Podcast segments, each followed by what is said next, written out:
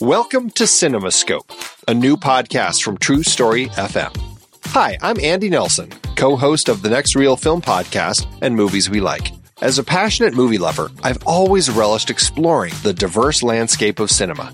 And when you look closer at the taxonomy of genres, subgenres, and film movements, you see an intricate web of interconnections and influences. This complex cinematic family tree spans only 125 years. So, how did styles as diverse as the French New Wave, New Queer Cinema, and Ozploitation emerge? What cultural, economic, and technological forces sculpted these styles? And what hidden threads unite them all as part of the same fantastic art form?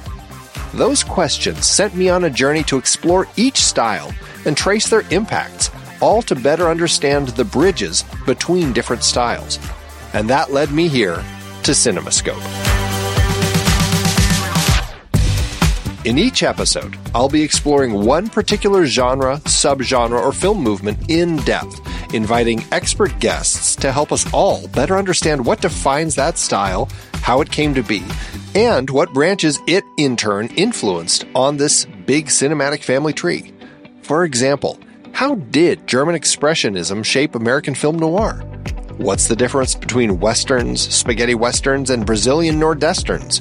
We'll examine the economic and socio political forces that birthed categories like blaxploitation, and we'll spotlight visionary films and directors key to the evolution of different styles.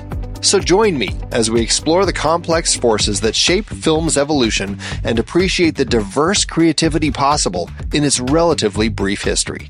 Let CinemaScope be your guide to understanding this art form we cherish how its genres blend, bounce off each other, and advance a rich tapestry of storytelling innovation. Together, we'll gain a deeper appreciation for this wondrous, shape shifting medium. Our journey begins soon. Be part of this adventure by subscribing to CinemaScope today.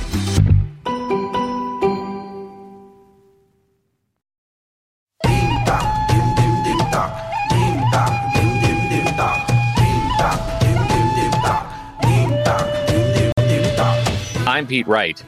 And I'm Andy Nelson. Welcome to the next reel. When the movie ends, our conversation begins. Zindagi Na Milegi is over.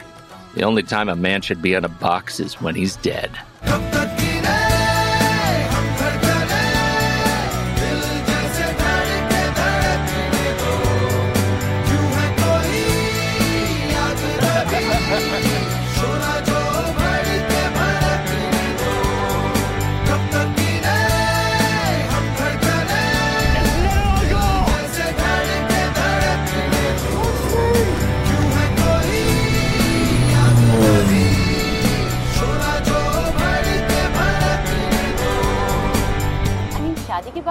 ऐसी boys trip पे जाना चाहोगे Zindagi Na Milegi Dobara. We were talking about it this week. We're continuing our series of uh, films that were released 10 years ago, uh, in line with our release 10 years ago. And it is our first Indian Hindi language film that we've talked about on the show, I believe. Is that true? Yes, it is. It is our, our first one and uh, it's kind of exciting to like dip into Bollywood here and just kind of uh, get a taste of what uh, some of the films that come out of uh, India are like. So um, yeah, we're kicking it off with Zoya Akhtar. This is another film in our 10 year anniversaries series. This film came out in 2011 and was quite the hit. And uh, so now, yeah, it's it's on the list because another film that received um, a lot of positive reviews. A lot of people seemed to like this film when it came out. And so, as we were putting this list together, again, it wasn't something we'd heard of, but sounded interesting and it had those high scores. So we said, you know what? Let's drop it on our list and talk about it. See how see how it is. And uh, I, I, think it's time for us to do the um, review swap. What do you think I thought of this movie? Well, the fact that you talked about it on the Saturday matinee and how much you enjoyed it. Oh, you listened to Saturday matinee. God. Didn't help your case here because you already stupid, said stupid, stupid. how great a time you had with the film. So uh, yes, so I already know, and uh, Uh. I'm assuming that uh, you read my Letterboxd review. No, I haven't. I saw that you reviewed it and I didn't because I shut my ear holes off and eye holes off when I see those reviews. Unlike you, who left your ear holes open. No, I, don't know what even you thought, but expecting it to come up, and then all of a sudden there you were talking about. I know. I I was excited about it. I was so excited about it. Uh, okay, I also think you loved it. I think you you had a blast with this movie. Yeah, I don't know if it's a five star movie for you, but I know that it's definitely going to stand as a highlight in our series of 10 year anniversary films this year. All right. Well, this film, uh, when it was released here in the States, was not rated, but in context of everything, it is very mild. Uh, there's just not a lot offensive in any way in this film. There's there's some kissing, you know, there's some scenes of, of you know implications, people in bed together, things like that. But uh, you know, mild profanity, some drinking, but but nothing that I would say is going to turn anybody off.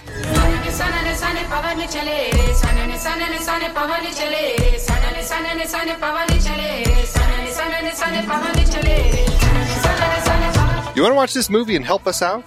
If you see an Apple or Amazon link to this in the show notes, just click on it. It'll take you right to their site. You can rent or buy the movie, and we get a little tiny piece in return. Really helps us out, and we really appreciate it. We're up in our game in the merch store. You know, merch is a great, great way to support this show. If you want to buy a logo shirt or a logo mug, travel mug, get some stickers, it's all over in our TeePublic store. Uh, and we are dropping new logos from many of the movies that we talk about on the show, in addition to the classic uh, the the classic Next Reel logo merch. So it really helps us out if you um, you know if you're looking for a way to support the show, not quite ready to become a member, don't really aren't really interested in any of the other stuff we do. Get yourself a shirt. That's a great way to help us out.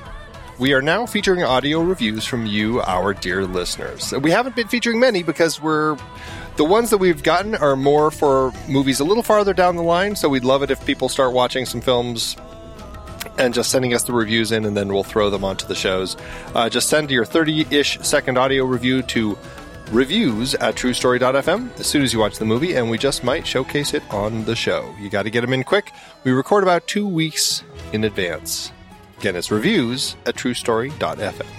And if you're a fan of letterboxd.com like we are, uh, you can check out our HQ page over there. We've got all of our watch lists, uh, all of the lists of films we've talked about, um, the reviews, uh, links to stories. It's all up there on our Letterboxd HQ page at letterboxd.com slash the next reel. And if you are um, uh, Letterboxd curious and you're interested in upping your Letterboxd game, you can upgrade from the free plan to a pro or patron membership.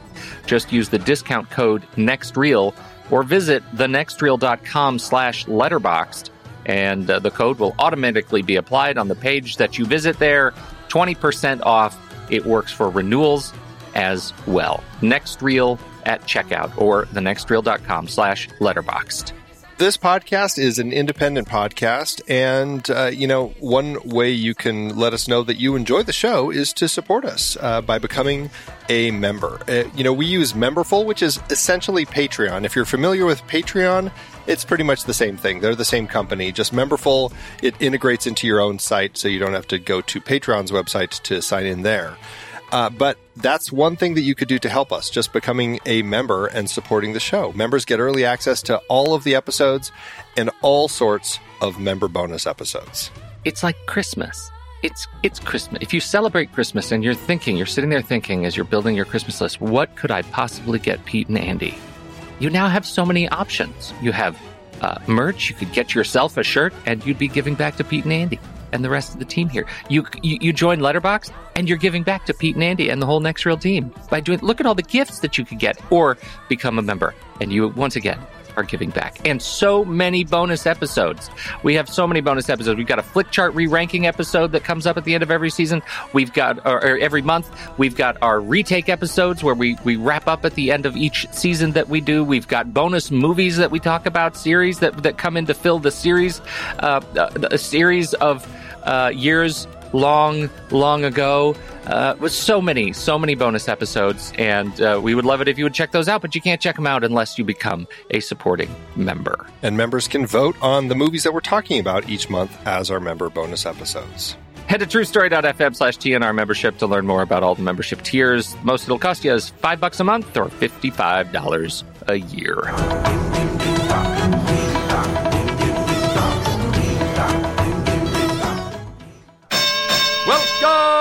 Welcome to the Man Cave. On this couch, wearing clothes made from recycled plastic, And I haven't showered since Thursday. Mandy Fabian. And on this couch, lover of all things real housewives and fart jokes, hmm? That was a good one. Oh, God. Mandy Kaplan. Each week, these best friends and polar opposites hunt down a movie, TV show, or trend. Whether it's Brene Brown or Little House on the Prairie. Or something good. Okay, that's unnecessary. and drag it back to the cave to duke it out. I'm just saying the Ingalls never break into song and it needs Not it. everything has to be- Everything needs You think Everything Schindler's List should be a musical. Everything would be better Oh, if everyone it's would the just worst. sing It's the and worst. I should sing You're that. the worst. Uh, ladies, can we get back to the. Sorry, uh, tune into the Man Cave wherever you get your podcasts to see if the friendship survives. You're so dramatic. It's a comedy podcast. So's your face. That's a good one. Zindagi Na Milegi Dobara. The most, I don't, whatever you think of the movie, it's the most fun title we have It possibly in the entire collection ever. Possibly, yeah. Possibly. It's a great title. Love it. Yeah, and it roughly translates, well, it, it directly translates to life will never come again. Roughly, you only live once. That's Yeah. essentially the message of the title. Let me ask you, let me ask you this. This is the most important question I think that I have for you about the entire show. How glad are you that this wasn't the Indian remake of The Hangover? I, the Hangover was great. I don't know if I would have had a problem with that. If it was Hangover Two or Hangover Three, I would have a serious issue because those were those were hot trash. But uh, no, this film, um, it, I I didn't know what to expect with the film. I mean, I had kind of read the synopsis and I had an idea. Uh, I'd seen the trailer. It was uh, you know three buddies on a road trip through Spain, but I didn't really have a sense of what the story was. And I guess what what struck me right away is you know we have we meet our three main characters and uh, they each have something going on in their lives. One of them is getting married. And so this is this trip that they do periodically uh, with each other where they go and do like these adventure sports types of things um, also is kind of substituting for the bachelor party. So there's that one but does he really love her? Is it really the right thing to do? So that's going on in his life. You've got another uh, of these friends who really wants to go to Spain because his father lives there, who he has never met before. He kind of left his mother as soon as he found out uh, that she was pregnant. And so, you know, that whole thing, quest to connect with your blood. And then the third one is just very um, much kind of that focused on on money and and being a stockbroker. But is that what's going to make him happy? And so, you know, we kind of get a sense that there's something going on with each of them. Plus, there's some obviously some back history between them. There had been some infighting that had happened. And so we get these little bits and pieces, and then they go on to this journey in Spain. And I, I realized as I started watching this, I'm like, oh, this is going to be one of these personal journey stories, uh, you know, and, and one of the favorites of both you and I, of course, is The Secret Life of Walter Mitty remake. Mm-hmm. I love this type of story where somebody's going on a personal journey to figure themselves out. And here we have this trio essentially doing just that. And so once I kind of like, oh, this is going to be one of these movies, I was just like, I, I don't know, it had me hook, line, and sinker. It took me a little while to get into the movie because I was so struck by how gorgeous everybody is in this movie. They're, they're every single one of them. every My single one of them. It's not, and it's not like you know we were we were uh, talking about um, you know where the beautiful beautiful people are in um, where do we go now? Right? Like there's Yeah. there was always the, the They were all in this beautiful. movie. they're they're they're all here. They were all. It turns out they weren't in Lebanon. They were in Spain making this movie because there was no one, no one, even the ruddy skydiving instructor was was handsome. You know, like they were so gorgeous. Everybody in this movie, uh, Salman Habib, the actor, uh, Nasiruddin Shah, playing the bit part of the old man father artist. He was handsome. Like everybody was was off the charts in this movie, and I, I thought that was hysterical. I, I worried. I really worried that that they were. It was just going to be a play on tropes, right? That it was just going to be, you know, taking the obvious uh, lessons of life change and not doing anything sort of interesting with it. But I have to tell you, I was really moved by all of the, I think, anchored around all of these life changing experience moments of of them, you know, jumping out of airplanes, deep sea diving, and then finally running with the bulls. Um, not to mention the Tomatina uh, festival. I mean, I, I thought all of those three big anchor moments really did an able job of separating my internal sort of movie watcher from that sort of trope road. Like i it was it was able to shake things up just enough so that i didn't get you know i didn't get sort of overrun by i've seen it before. Everybody was i think did such a good job of handling their own journey that as as simple and sweet as the movie was it, it didn't get saccharine to me. It didn't overdo it. Yeah, exactly. And I was kind of worried because I'm like, oh, this could be one of these things where it turns into this kind of saccharine sweet uh, story with these characters, and they each have to go on their journey, and you know we're going to see all of that happen, and uh, you know the guy is going to end up not with the not with his fiance by the end, and like it all was very predictable, and I and with that often comes that concern that they're going to use that to kind of um, create maudlin emotions out of it all that I just don't buy. I every one of these characters I was wholly invested in. Like I they created such interesting just kind of journeys and relationships between them that I just like I bought into all of it. And the way that their stories unfolded, like I really connected with them and and all of the little bits and pieces. It just it it surprised me at every turn. I, I was really engaged and happily found this to be a journey worth taking. Okay, so let's talk about the actual inciting incident of the film. The whole reason we're doing this is because our main guy, uh, Kabir, uh, is getting married, and there is a twist to his proposal.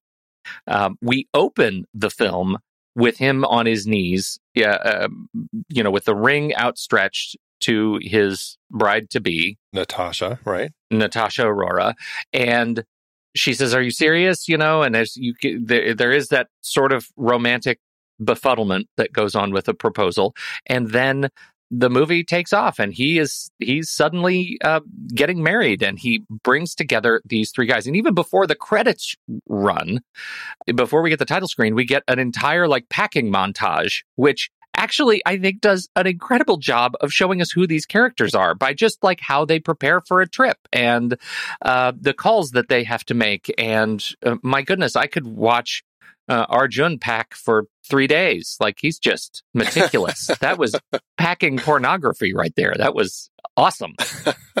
so I, I think it actually the, the movie does a really good job of actually bringing you into its world of of setting up who these guys are and what they're in for, and it also sets up sets up the story that they're each going to be taking together. It's not a short movie.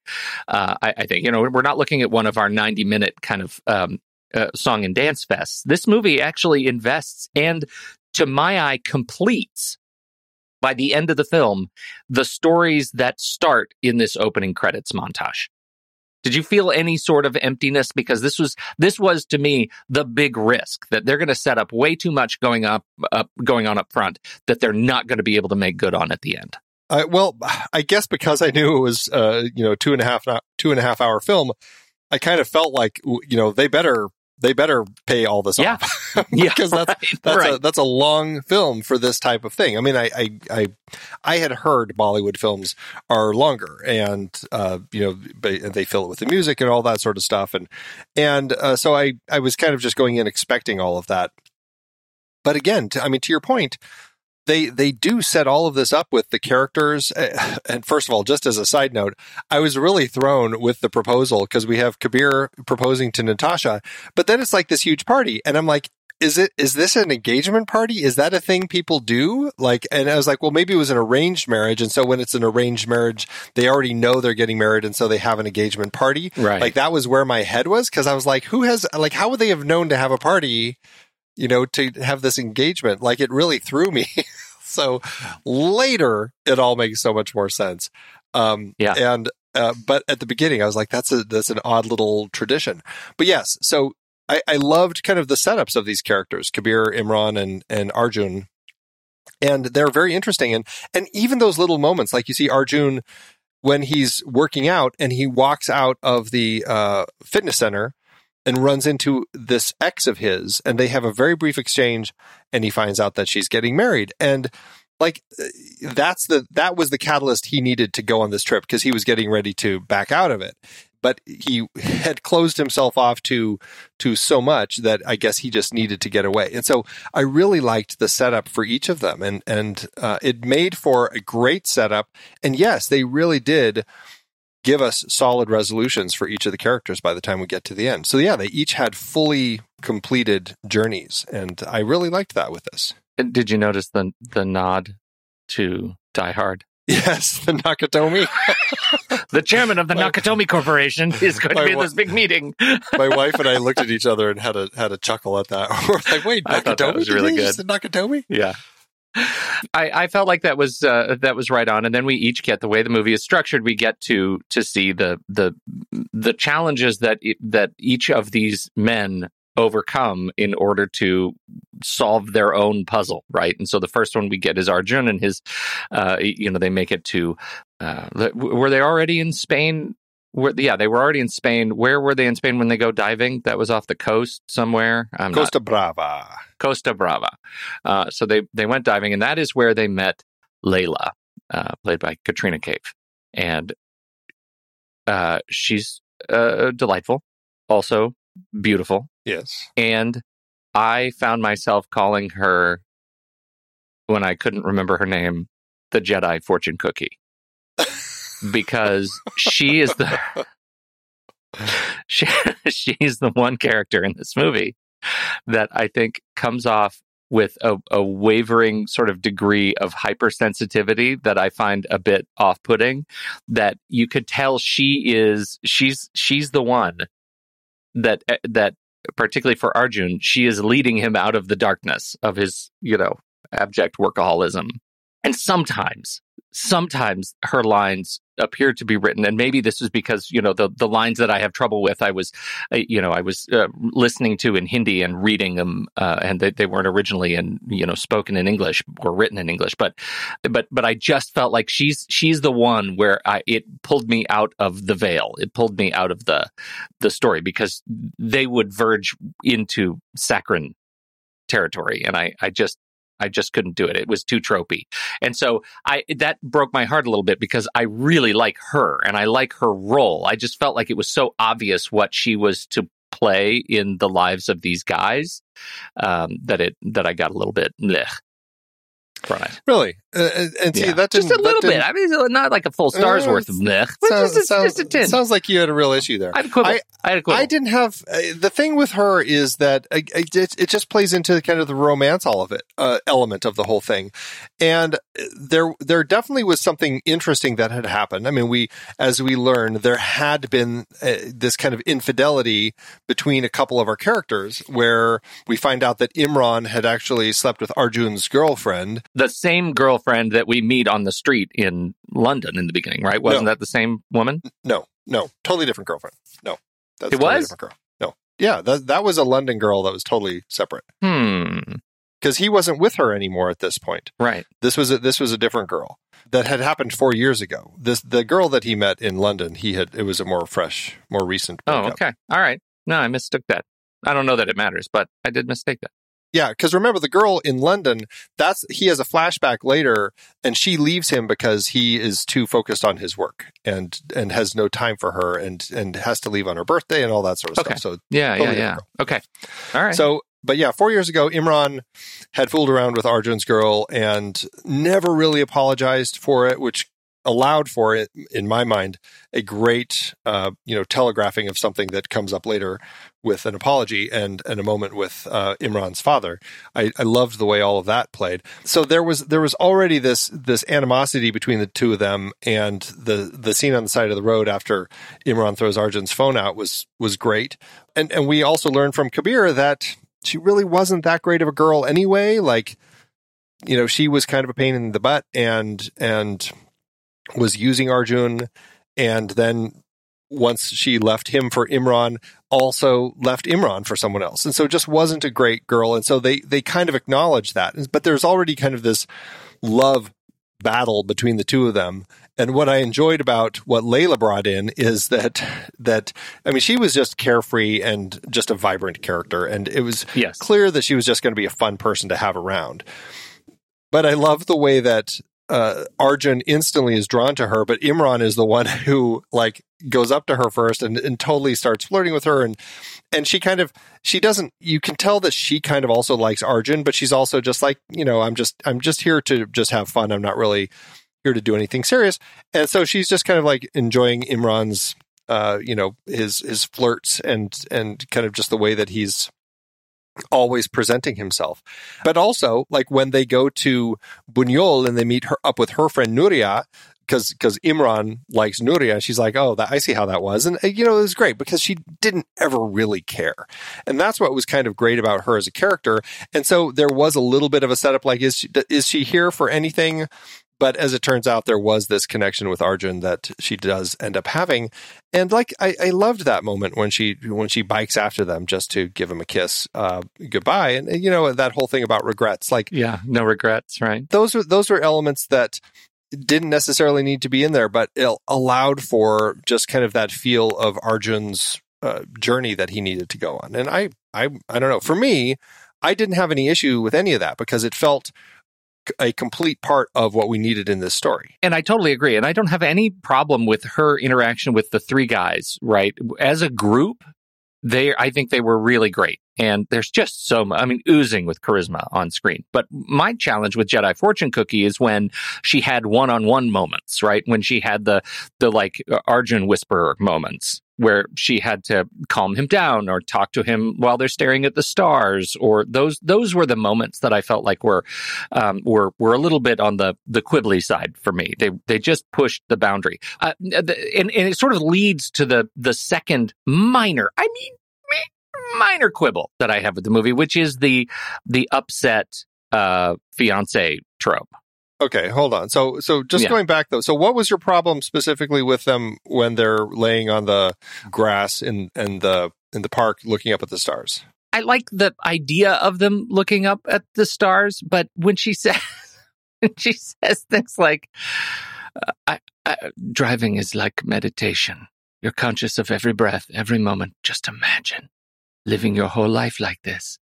Be fully alive to each and every moment. That's a fortune cookie. Be fully alive to each and every moment is a fortune cookie. It is Jedi fortune cookie. I So, I- but you don't say that about uh, uh about Imran's poetry throughout the film. it's already caged as poetry, right? It is written as poetry. Like it, they're telling us this is poetry, and to me in the story, it's just poetry. But she, her, she's they're giving those words to a human being and making her say them as if they're part of of her character. Like I seize the day, my friend. First, live today to the fullest. Then think about when you become forty years old. Like I, it's a fortune cookie. It is a Jedi fortune cookie. Okay, so so you don't like people talking uh, in wise words. I guess I'm not as wizened as I thought. I don't mind.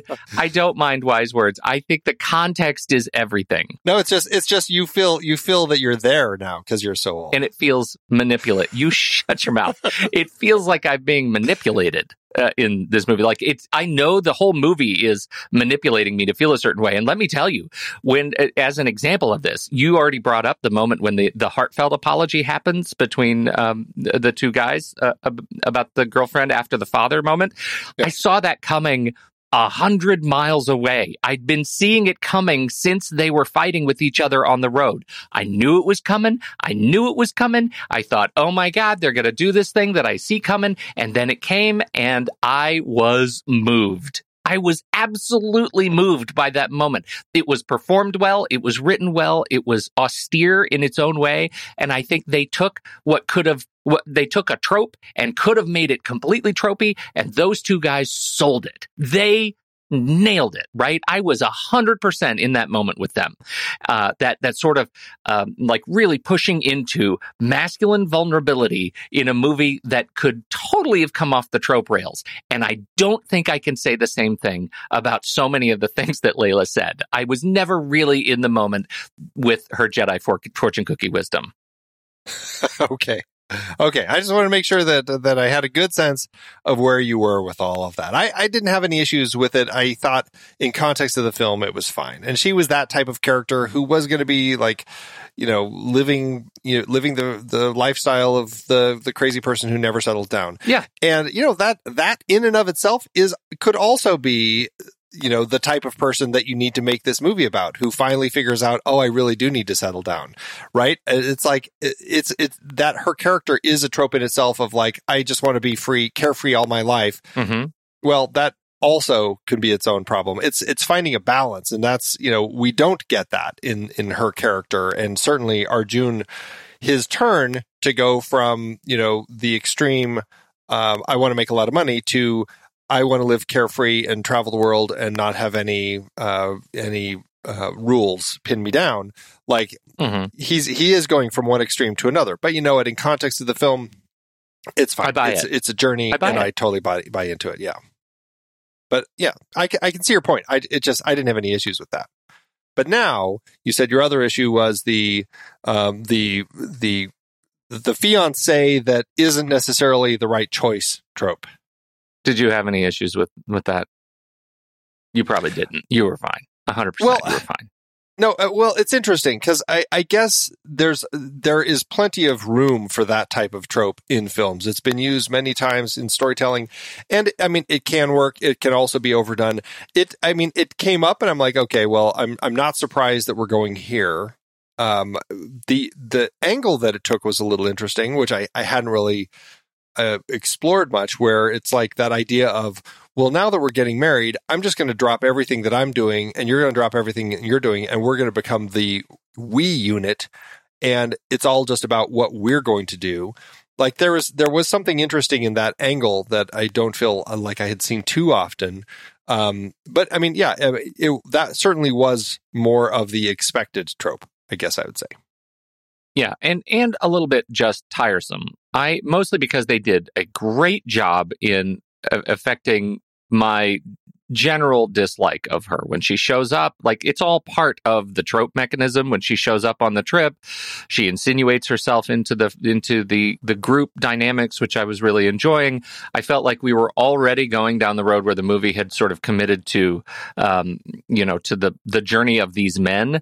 And and you know maybe I, I I didn't need her there, but I get I get it. I get why she was there. It's that additional complicating factor that that pushes the story in new ways, and it actually it does push the guys to have another conversation of vulnerability on the rooftop, where he comes clean and says, you know, I was never really, you know, I, I never really intended to propose to her. Proposed. Yeah, which I thought was I thought that moment again, like if if that's the punchline to the setup of a trope that I don't care for so much, uh, then uh, that's that's that was worth it. Like it it was worth it. But Well, it's so great. He's I- like, oh, yeah. the, look at the ring. It's a mommy ring. Like, yeah, I know I was laughing so hard at that. It's that was so good.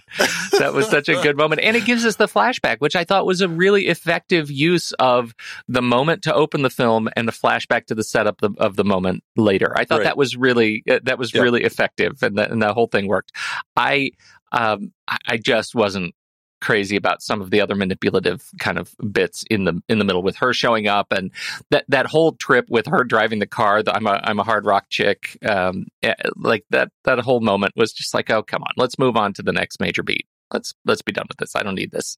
I actually didn't have any issues with her joining them. Like for me, that all worked in context of how how they set her up in the story. It's like, well, of course, now she's going to show up, and then we're going to go through this whole thing of trying to balance that of of Mhm. you know her irritation with her fiance uh, and you know Kabir's reaction to all of that and the reaction of uh, the other two guys and and the other women too like all of them like it, it created a nice moment to kind of stir the pot a little bit and I was I was I thought it worked great yeah so I didn't have an issue when she came, but it was more just the fact that it was a trope to begin with to kind of set the I mean, it's essentially the the foundation of the story that you know he's engaged to this woman that isn't right for him. Yeah, yeah, That, uh, but again, it didn't it didn't bug me. And in terms of what you were saying about the other one, the quibbles for this one, you know, they're pretty minor for me. yeah. They're pretty minor, and and to the movie's credit, they got rid of her pretty quick. Like she she wasn't in the, on their trip for very long. Yeah, right? just they, for a They did just for a day, and that that was I think that, that was a good choice. Um, so I, for being a uh, ostensibly a Bollywood movie, I went into this movie expecting more singing and dancing. well, and that's, I mean, you know, that is a good question. Like, I, I don't know if this is officially Bollywood. Like, Yeah, I guess it is. I don't know. Hindi cinema. It's often known as Bollywood, formerly Bombay cinema. It's the Indi- Indian Hindi language film industry based in Mumbai. So this film, I mean, it is an E- Indian. even though it was shot all over on location in many different places. yeah, right, exactly. But it is Hindi language. Yeah. Uh, I don't know. Mhm. I, I, I mean, yeah, I don't know. I guess technically it just is. It's like, does every film that comes out come out of Hollywood have to say, "Oh, this is a Hollywood film"? You know? Yeah, I, I don't So- I don't know I don't know the answer. You're absolutely right. That's a good comparison. I don't think that's Yeah. I don't think it's true. Therefore, this one probably fits the bill. I I would say as an aside, I loved listening to the movie. Right, like I found it such a linguistic roller coaster, moving back and forth between Hindi and English. I Oh, it's great. I loved it. I loved it, Yeah. loved it, loved it. Like it was just, it was just fun for my ears to kind of play in this.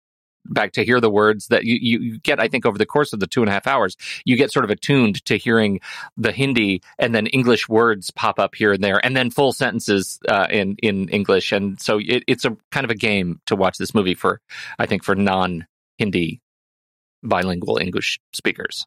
when I went and visited um, my buddy in in Singapore, uh, Yeah.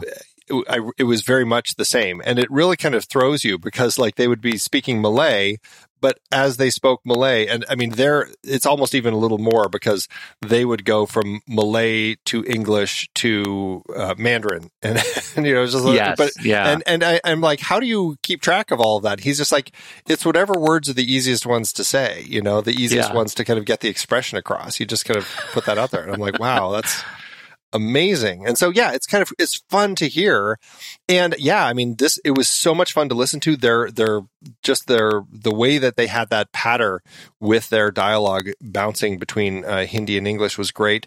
And also, I mean, I mean, it may not have been as much a musical as I was expecting, although it certainly does have a couple of moments that really I was like, well, there it is. Here's here's our great Bollywood moment. yeah. But the music, the soundtrack was killer. Like I just like afterward, I watched it with my wife and my mom, and my mom was just like, "I want the soundtrack right now." Like I Yeah. just I love all this music. It was so fun to listen to. Like it was just it was great. Yeah, lots of good lots of tunes. the big the the big number with the three guys, Senorita, um, was uh, they they posted uh, when the movie hit its eight year anniversary. They posted a couple of Instagram po- photos that that were talking about some kind of behind the scenes stuff, and it turns out Serena Serena Senorita was recorded by telling all the actors that the recordings were just a rehearsal. But what was so what we saw, everybody thought was a rehearsal shot. I thought that was really fun.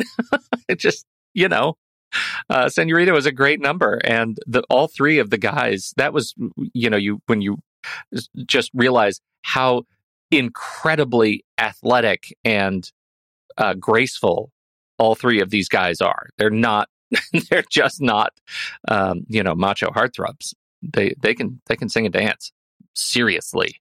They definitely. Yeah, it was insane. Like watching them. I mean, because we have this, and then we have the end credits uh, music number when it uh, turns out to be the wedding of uh, Layla and Arjun, which was uh, a great little moment. But yeah, like all the dancing, just like was stunning. And I guess this was actually the first time that um, it was the singing debut for for two of the actors in it uh, for Deol and Roshan. That they were um, Kabir and Arjun. So they had never actually sung in one of these films before. I uh, I did watch some trailers of um, of Hrithik Roshan's other movies, and he'd done a movie in 2000, I think, called Mission Kashmir. Uh-huh. it's essentially a Rambo movie, and the trailer it's like it, it's like the movie that they were lampooning in Tropic Thunder. it's just screaming. It's just him screaming with blood running down his face and boats blowing up on the water. And now I want to see everything that that these guys have ever done. I mean everything. Uh, exactly. I don't know if there were any singing and dancing moments, but Well, I mean, it's interesting because you look at them like like Farhan Akhtar, who plays Imran, like he is part of a big Yeah. uh, Bollywood family. His, I mean, his sister Zoya. I mean, we haven't even brought up Zoya Akhtar. She's the writer director of this film. Uh, I should say co-writer. She co-wrote it with Rima Kagti, and on based on a story that uh, that Zoya and Rima came up together. And then this is kind of that interesting world of that uh, where you have the dialogue writer, and I guess I don't know my because Farhan Akhtar he actually produced the film and wrote the dialogue for the film. And my sense of that is it's like when you would hire a specific writer in Hollywood to come in and like punch up the dialogue, right? It's just yeah. for you know the way that the writers guild works that person just doesn't get credit anymore there used to be somebody who got credit as dialogue way back in the day but it's no longer part of the crediting for writers guild whereas here in india farhan akhtar still got the dialogue credit but yeah uh, farhan who played imran and uh, and zoya our brother and sister are part of the uh, this big uh, dynasty i guess you could say um, and uh, his father, Javed Akhtar, is a poet, lyricist, screenwriter, political activist, and his mother, his mother, Honey, is an actress and screenwriter, and and yeah, it's just you know they're very much part of this big Bollywood family. Yeah, and wasn't it? It was the father. The father did all the poetry. It was the father's original. He wrote the poetry, right? I think I read that. Did you read that? You're right. Yeah, for that that we hear throughout the film, the poetry was uh, the father's. Yeah. Yeah. He is uh, like the just in terms of presentation of these characters. Like I, I think you, I, you start looking at again the IMDb photos of Farhan Akhtar, and he's presented in this movie as as kind of the goofy third wheel friend, right? Slightly longer, roughed up hair. He's he's always kind of playing jokes and pranks, and he th- he's he's the guy who throws the cell phone out the window. Like he's just oh, he's such a prankster. The one who doesn't know how to give an authentic uh, apology. Yeah. Yeah, right. And and they give um they give uh, the Arjun all the shirt off shots, but that's got to be because Farhan is made of is chiseled of even stronger muscle and sinew uh, than Arjun because his behind the scenes photos are stunning. He should be in a museum just sitting still. You would not be able to tell he's not made of stone. He's th- this is Yeah. this is an incredible physical specimen right here. Both of them. Like when when it's the Tomatina festival and they they end up Oh, shirtless. and just- it's like yeah, there's there there are probably a lot of thirsty people watching this who are just like uh, loving every moment with them. Or when they're on the beach, which was a funny story because it was actually a nude beach that they were filming that when they meet Layla for the first time, and so they just had to they had to film it in just the right way to not actually Yeah. show any of the, the nude parts of the beach. That's funny. Yeah.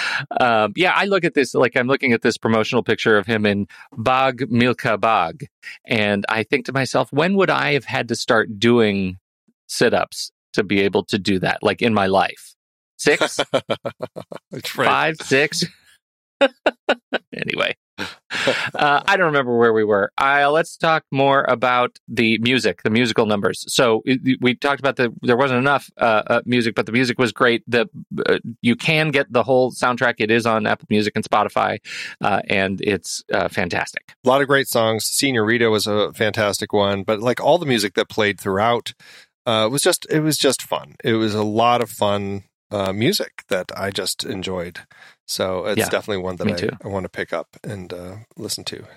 This was our second Tomatina uh, experience. This Yeah, one we get is that? more more of. I mean, there's exuberant celebration of smashed tomatoes in this movie. There definitely is. They actually um, recreated the festival because they weren't. I, I would imagine filming a movie during the actual Tomatina festival is probably difficult. So they recreated it. They had almost 16 tons of tomatoes. They spent $130,000 on them um, uh, that they brought in from Portugal just to make this uh, moment happen. And so, yeah, I can only imagine uh, the people of Buñol, Spain. like we did it once. Yeah. We really have to go through this again. have to do It's like all the damn tomatoes. Jeez. uh, that was uh, that was a, a really fun little montage moment, and uh, I think it worked well for the characters, and it was a great lead up to our final uh, event. Now that we have jumped out of airplanes and we've done our diving to go run with bulls. I mean, just speaking of music, I mean, the song Ik Junoon plays while we're there in La Tomatina, which, again, Paint it red. very fun song. Very fun song. Yeah. Yeah. And then we go to the running of the bulls, which, of all of the elements of the film, that's the thing that uh, created controversy because of animal rights. Animal rights activists protested the film because of those scenes. They wanted um, all of that stuff uh, cut out of the film. And the filmmakers said, you know, we we put all the paperwork in. Uh, no no animals were injured or hurt.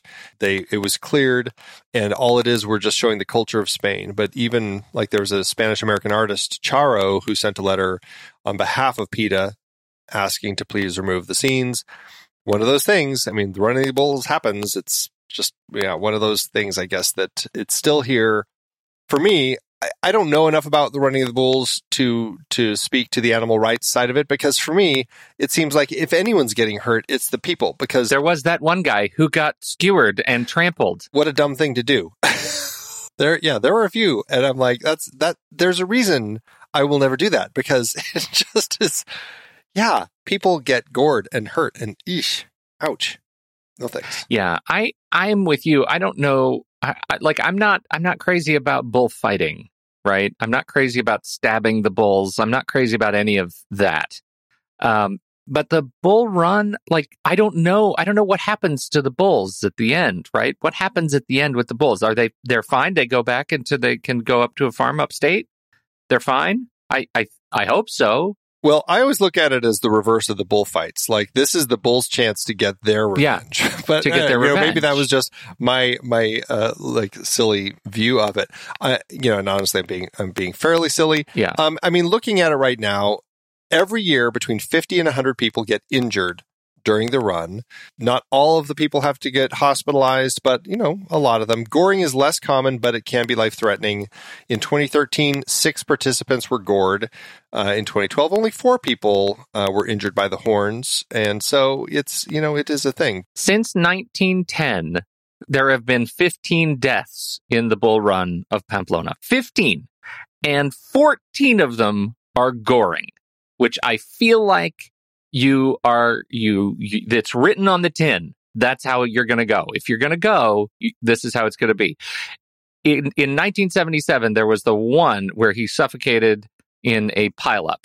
what opponents say about the issues that they feel that it's not a good thing. They say the bulls get mentally stressed by the harassment and voicing of their participants and spectators. Some of the animals can die because of the stress, especially if they are roped or if they bring flares in their horns. Ugh. It is one of those things where animals can get very stressed out with it. A lot of places that have done these similar things, like Mexico and other places, they they have been, been canceled. Um, just so you know, though, as of 2002, there was something r- run before the running of the bulls. It was called the running of the nudes, and I think that's probably a little safer. do you think? Do you think the people who are running nude are as mentally stressed? but they do they do make the nudes wear horns just just to you know just to to make it feel like the real thing. You're just naked running down the streets of pamplona. Here's the problem with the running of the bulls and why i think i think i'm as we talk about it i am coming out against it. If you were to go out into an open field and scream at a bull and then run away from it and see if it would follow you uh, that that might be i might be okay with that. But putting them in these narrow human created alleyways like it is a it is a wildly unnatural environment for the bulls i know it is Yeah. such a feat of masculinity a demonstrations of virility but it is a, it is it is cruel genuinely cruel i think to the animals and Yeah, yeah. uh, and, and so I, I think I stand with you that it should be called Bull's Revenge, and then it should be stopped. Like it, it probably is a thing that we're we've moved past uh, as as humans. I'm, I'm like this whole running of the nudes thing. Like now I'm into this whole thing. Like there are Yeah. other ways you can do this. Like I like this one in 2008, Red, Red Bull Racing. They had it where it was a version where Formula One cars would chase runners. Who's going to win on that one? oh my goodness, In- that's in- terrible. in Ballyjames Duff, Ireland, they have the Pigs Run. Uh, this is crazy. I didn't know there were so many. They do a running of the sheep in New Zealand. Uh, there is uh, in Anchorage, Alaska. There's a running of the reindeer. So Wow. yeah, Should a lot are of any these different like things. we don't like any of those things. Like, why would I want to run from a sheep? it's well, it's one thousand to two thousand sheep. So it, Oh, it could just be that there's a lot of them. and if you fall, you know that's a lot of hooves that are going to be trampling on you. Okay. Uh, Can you just can you just think for a minute about this one? The Running of the Bulls UK. It is a pub crawl event that takes place in London's Hampstead Heath and uses fast human runners in place of bulls. But it's also a pub crawl. Yeah. How does so you- you have to go drink and You then just- you run, from other people? from pub to pub because those fast runners they're going to run you down. Get you? Isn't that we? They actually that was World's End. Oh, that was just a wow. that was a documentary. My gosh, Okay, that's funny. I like the the French Quarter running of the bulls in the French Quarter, New Orleans. They actually do put people on skates and wear horns and red shirts, and they just skate around the French Quarter. And there is a guy apparently dressed up as a giant bull, but there are no bulls actually in the French Yeah. Quarter, as far as I know. So which which would you would you do any or all of these? There's the there's the scuba diving, there's the skydiving, and there's the uh, running of the bulls. Did you find yourself like? Did you find when you're watching any of those? Did you did you get a little tight in your gut as you're thinking as you kind of put yourself in one of those situations? I mean, Well, scuba diving I've done. Uh, so I have Yeah, no I've fear of yeah. that. That's that's an easy one. But I get it if you're afraid of that kind of the claustrophobic idea of underwater and and I mean for some people the whole idea of breathing through something underwater is I mean it is a Terrifying. scare and you can see with Arjun yeah absolutely it's something that is a struggle for him. Um, skydiving I used to want to do. Um, I had a roommate uh, briefly in college who had skydived and skydove skydived he succeeded, but he landed wrong and broke his back and was spent the rest of his life spend is spending the rest of his life in a wheelchair. So okay, that so to that, me is like that you one off the list. I guess I don't know need to do that. that kind of Yeah. yeah put the kibosh on that for me. Um, running the bulls I never wanted to do so, but I would do La Tomatina, even though it's gross. I would do La Tomatina. Tina. Yeah, I would I would do that one for sure. And uh, I the thing I kept thinking about is what would it take for me to be a guy who could get in the truck? Like I want to be a truck guy because that looks really fun. like driving around throwing throwing to, tomatoes and like falling back into the doing the Nestea plunge into the trucks. That that looked Right. really fun. Or tomato so I think that would probably be the only one. yeah, tomato sledding that would be cool too.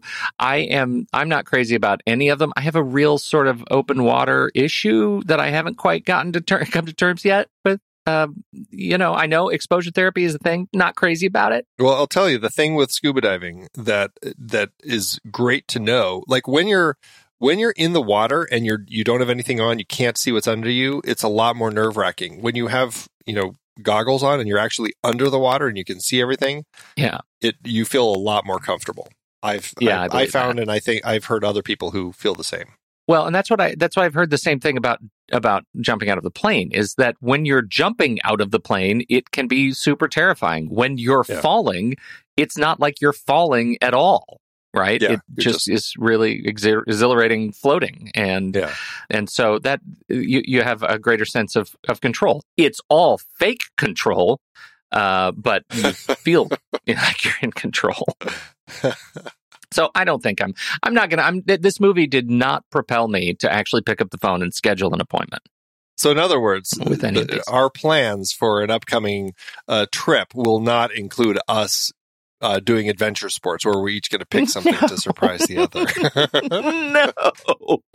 no, no. We can pick a movie theater somewhere in the world, and we can just go there. we'll And watch movies a about those 3D things. adventure sport movie. Yeah, Okay, in right. D box. It'll be great. Yeah, there you go. That's it's great. just former bull runners spitting on you at, at exciting parts of a movie. Oh my my my! All right, well let's Okay. let's. Uh, so the actors, we I, I mean, uh, I really just loved all these actors: Hrithik Roshan, Farhan Akhtar, uh, Abhay Deol, uh, like that trio. They worked so well as a trio, and then you throw Layla into the mix, Katrina Kaif. I, just I enjoyed the presence that all of them brought to screen. And yeah, absolutely. I was kind of like with you. I'm like I would watch you know more movies with any of these three. Like I just I found them such an enjoyable cast that it was just it was an easy watch for me. Yeah, and if any of them are listening, I would in- join you for dinner too. Uh, like I, we, I feel like we'd have a lot to talk about. Maybe we could do a little karaoke or something after, like just a cast party I, with Pete I and Andy. want to learn some of dance moves. Like seriously, Yeah. the, like the dance moves they have, it's insane. Like I just like yeah, any of them. It's just it's great. It's great. Yeah. So what do you think Zoya brought to the table as the director of this? This was not not her first film. This was this was her uh, her second film. She had done a film before, Luck by Chance, but this was her second film. I haven't seen obviously Luck by Chance. This was this was my first chance to see anything of uh, Zoya, but as her second film, what a capable filmmaker!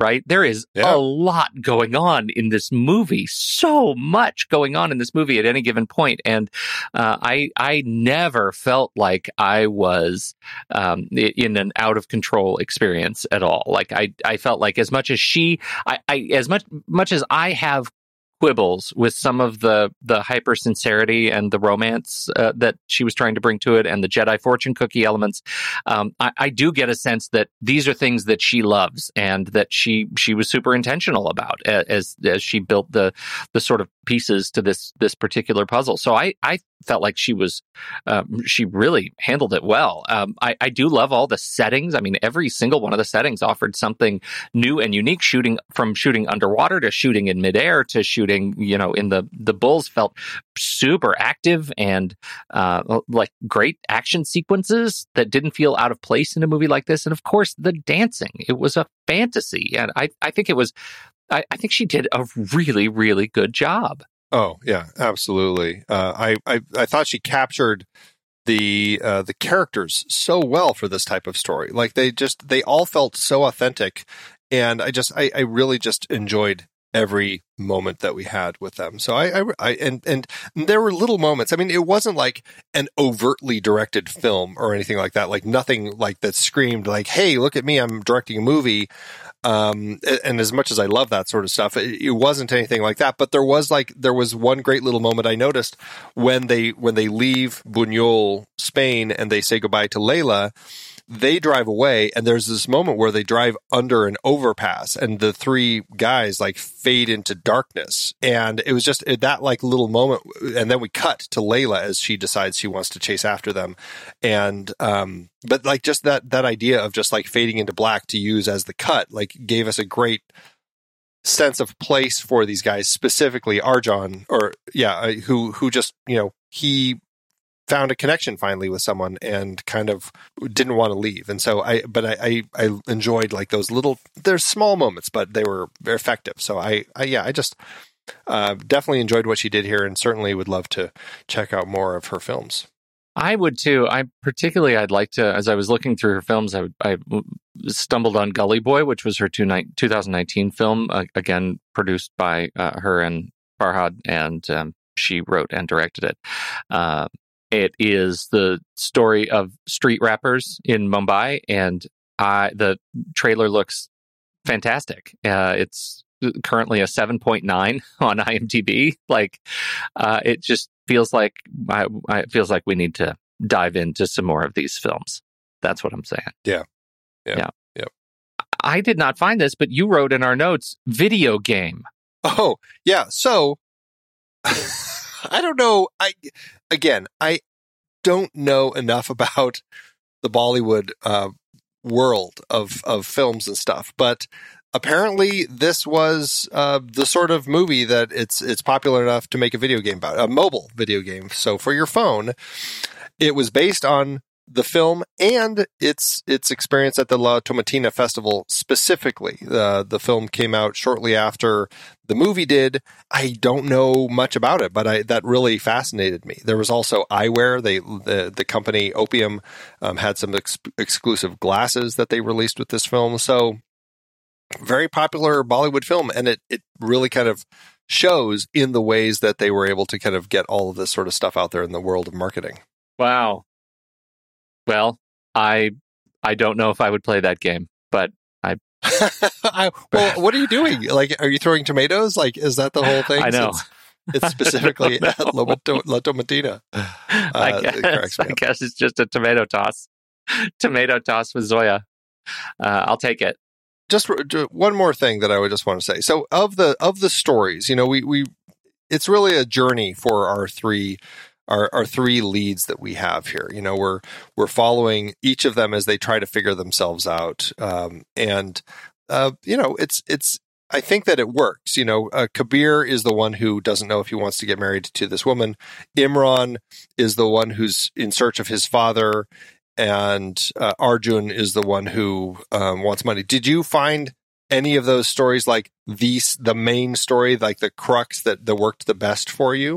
Uh, well, I I feel like I was most attached to the workaholic, right? That that whole story of like, let me because I think I don't want to speak for you, man, but I think we spend a lot of time at our computers, right? Working, answering email, like producing podcasts, like the the whole idea that you know this is this guy exists in an extreme, uh, and he is motivated by things that I am not necessarily motivated by. Right? Acquisition of wealth is not really my, my number one um, sort of inspiration. But uh, being able to to stop and look around, I think occasionally that's a lesson that that I could uh, I could listen to. You know that I that I think it really connected for me.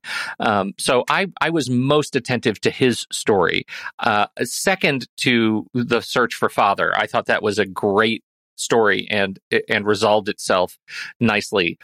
Third, it was the marriage story. I mean, that, that was just like I, I didn't. I, I like that he overcame that, and I, I particularly like the tool of actually resolving that story in the credits run. Right, I, I thought that was a nice touch, um, being able to see that she's with uh, she's with somebody new now, and he's and everybody. They were actually at at Layla and what's his name's wedding. I thought that was really cool. Arjun's wedding. I thought that was really cool um, because it it sort of ties up a lot of loose ends all in all in one. So that's the order for me of of stories I was most interested in. What do you think?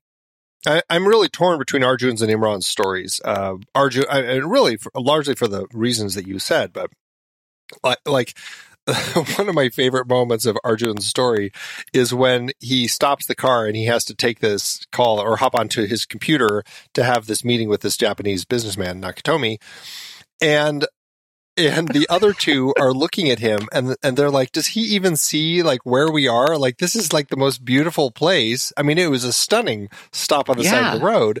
And he's just like staring into his computer completely oblivious to that. And that spoke a lot to arjun and the journey that he would be taking over the course of this. And and and that moment that he had after his scuba dive when he's on the boat and and has that moment of of like peace and reflection of like reliving the experience that he just had like that was i mean that is a powerful um reaction to to kind of have to that and i, I really enjoyed that uh, but at the same time wow that confrontation that imran had with his birth father uh, salman habib um, wow, that was a punch in the gut. And when when he asks him, he's just like, "I only have known about you for a year. You've known about me my whole life. Did you ever want to meet me?" Yeah, And Salman looks at him and says, "Not really." Not really. Like, oh my god, wow! Just wanted to slap him. Uh, just, I mean, yeah. it, that was that was But also, me, that was a a powerful wonderful thing. moment. What a wonderful moment of like authenticity. Like, I don't think it would have served him at all not to get an honest answer from this guy who abandoned him. Like, oh of no, course, that search was going to be futile. I, I, uh, you know, I think it was just really well written and well played. That's what it Um, was. That's what yeah. it was. But also, it allowed for that honest th- that line to come back when when Salman says, "Look, I'm sorry," as as Imran's getting ready to leave, and then Imran turns to him and repeats what Arjun had said to him. He's like, "Don't apologize unless you're." You know, honest Yeah. about it or whatever. Yep. And that was that great punch in the gut that he finally got it, and uh, and used that as a tool against this uh, loser father of his, and then later does that amazing apology to Arjun. Like, oh, man, just like that, like his growth, I found really powerful. And then when he calls his mom, it's just like, I, I don't know. See, I almost would put Imran over Arjun just because of how emotionally connected I ended up feeling with that journey in those last bits. Yeah. Um, but both of those are are you know way up there for me. And yeah, Kabir, it, that was that was a very much kind of expected one that essentially gets the story going, but it wasn't the one that I connected with nearly as much as the other two. Yeah. I agree. Me too. Yeah. We didn't even talk about the strangeness of Im. Imran's weird obsession with the bag. What was Baggy doing? Like that was the oh, strangest. Oh. God, you're to- you're right. We didn't mention that at all. He kept putting glasses on it. That was crazy. so weird. I was That was laughing really every time. funny. Like he, well, when it's a twelve thousand, It wasn't even his bag, right? It was a gift for what's her name for it, the bride. Uh, you're right, exactly for Natasha. It it Yeah. was one of the, but I think he was obsessed with it. The fact that it was twelve thousand euros, like that is Yeah, an expensive, expensive bag. So I can see why he was obsessing over it because he's just like, there. What is what is up with this thing? Like, why is this thing so much money? yeah, that's crazy. We will be right back, but first, our credits.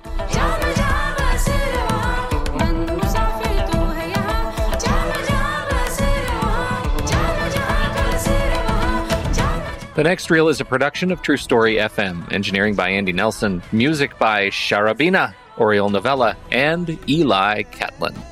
Andy usually finds all the stats for the awards and numbers at the-numbers.com, boxofficemojo.com, imdb.com, and wikipedia.org. Find the show at truestory.fm. If your podcast app allows ratings and reviews, consider doing that for our show.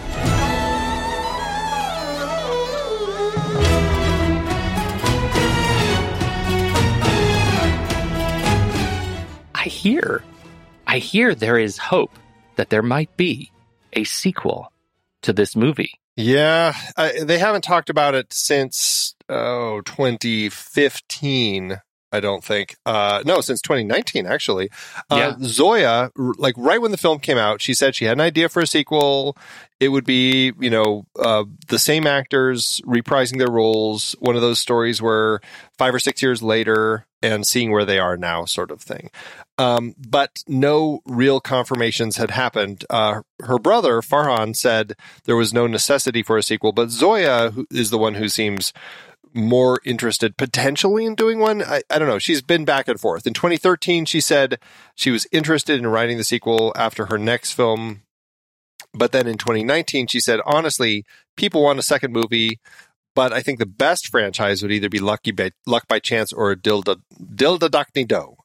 No idea what that means. How's that? Not even a clue. so so it sounds like she if if she's going to do a sequel it's to one of her other films not this one so i i don't right. think we'll be seeing that sadly All right. Well, it's nice to know it's out there, but I don't think I need it either. I really was. I, I was satisfied with this. Not everything needs a sequel. i was satisfied with this as well How to do it award season. Whew, I tell you, it's a whole other world over there in Bollywood. Uh, 32 wins, 22 other nominations. I'm not even going to Wow. go through all of the different awards that are over there, but I'll just name off a few. At the annual Central European Bollywood Awards India, it won for Best Film, Director, and Supporting Actor for Farhan Akhtar, who played uh, Imran. And nominated uh, Hrithik Roshan uh, for Arjun, supporting actress Kalki Koechlin, who was Natasha, and supporting actor Abhay Deol, who played uh, Kabir. So a lot of nominations, three other wins at the awards for the International Indian Film Academy. It won the it, it separated awards for technical achievement. It won sound mixing, story, screenplay, choreography for the song Senorita, cinematography and editing. It also won the popular awards for best picture, director, and actor Farhan Akhtar. Also nominated for popular awards, lead actor Hrithik Roshan, supporting actor Abhay Deol, supporting actress Kalki Koechlin, music director and lyricist for the song Khwabon Ke Parin- Parinde. It also had a special award nominee or nomination for the star plus the hottest pair, Hrithik Roshan and Katrina Kaif. Plus the hottest pair. Plus the hottest pair. That's right. That's just a few of them. But yeah, you go down the list. Filmfare. Uh, it had a bunch of wins there uh, at the uh, Indian Recording Arts Awards, at the Mirchi Music Awards, uh, India's National Film Awards, India's Screen Awards, the Stardust Awards, the Zee Cinema Awards. Like it, it like all Bollywood film awards, and it did well. It did well for itself. How to do at the box office?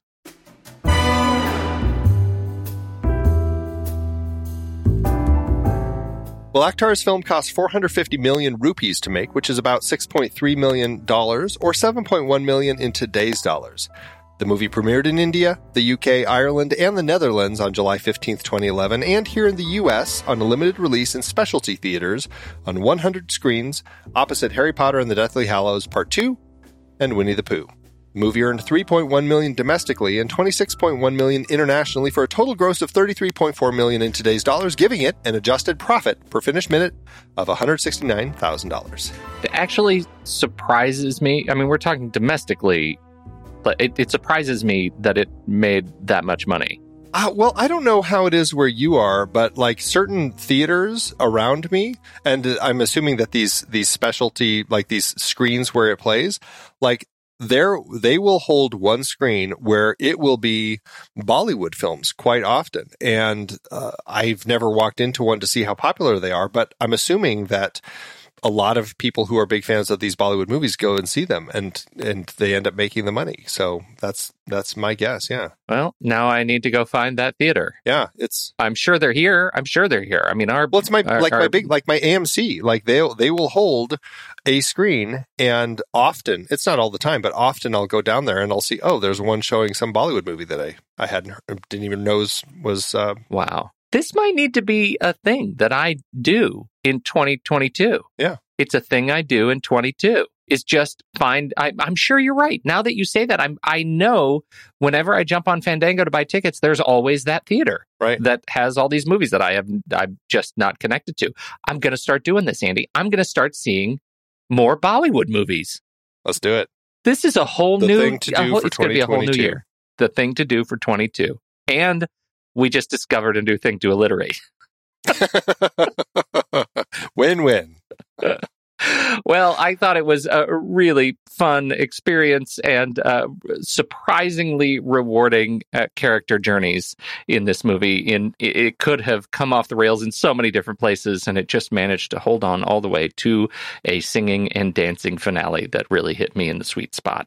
It absolutely did. It was a delight of a film. Uh, you know, I, I said I watched it with my uh, wife and my mom, and we just all loved it. It was just uh, so much fun to watch. Just such great characters, and again, it's this sort of film about this personal journey. And I, I mean, I, I'm often a sucker with those sorts of films, and uh, and it worked exceptionally here. Like I just felt, found these characters a real joy, and I enjoyed this journey with them. So uh, absolute win for me. We're going to be right back uh, with our ratings, but first we got a trailer for next week's movie. You know what it is?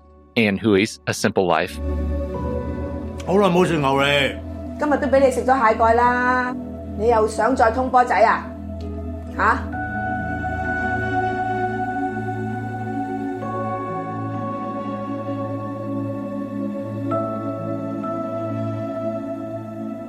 你真係幾好心地嘅喎，老工人你都照顧埋。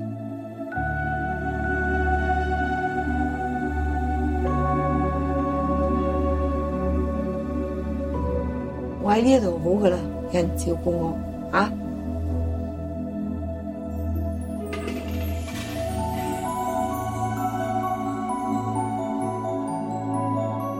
媽咪同我講咧，後生嗰陣時好多人追嘅喎。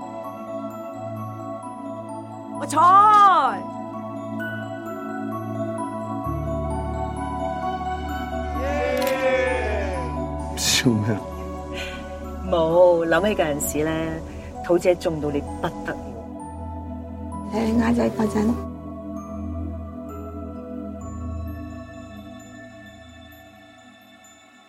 我又有時間健健康康咁照顧翻佢，timing 非常好。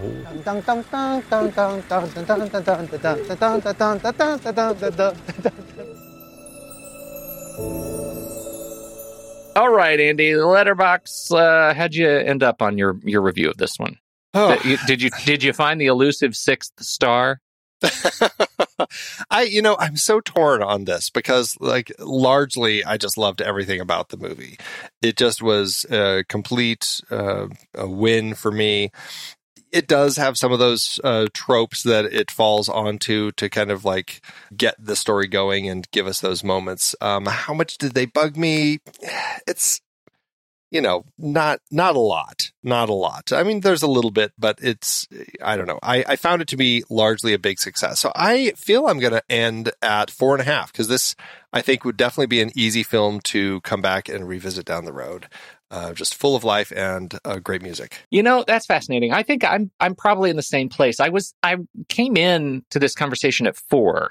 I thought 4 stars is going to be where I land because I was just a little chuffed by the uh, by the the Jedi fortune cookie and the frustrated fiance tropes like they just didn't land right. But this is this is a movie that i hesitate not one bit to recommend to people who like uh who who i think are going to like these kinds of movies rom-coms journey movies character character sort of comedies. This is just a really rewarding film. So i think i'll be there with uh, right with you at four and a half stars and a heart. Four and a half and a heart. All right. Well that will be what we drop over on Letterboxd, four and a half and a heart.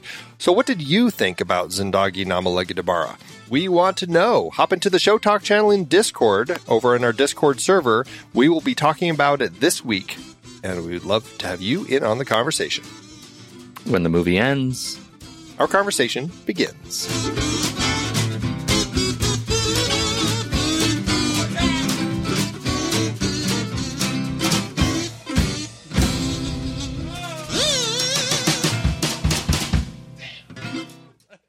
Letterbox giveth andrew As Letterboxd always doeth.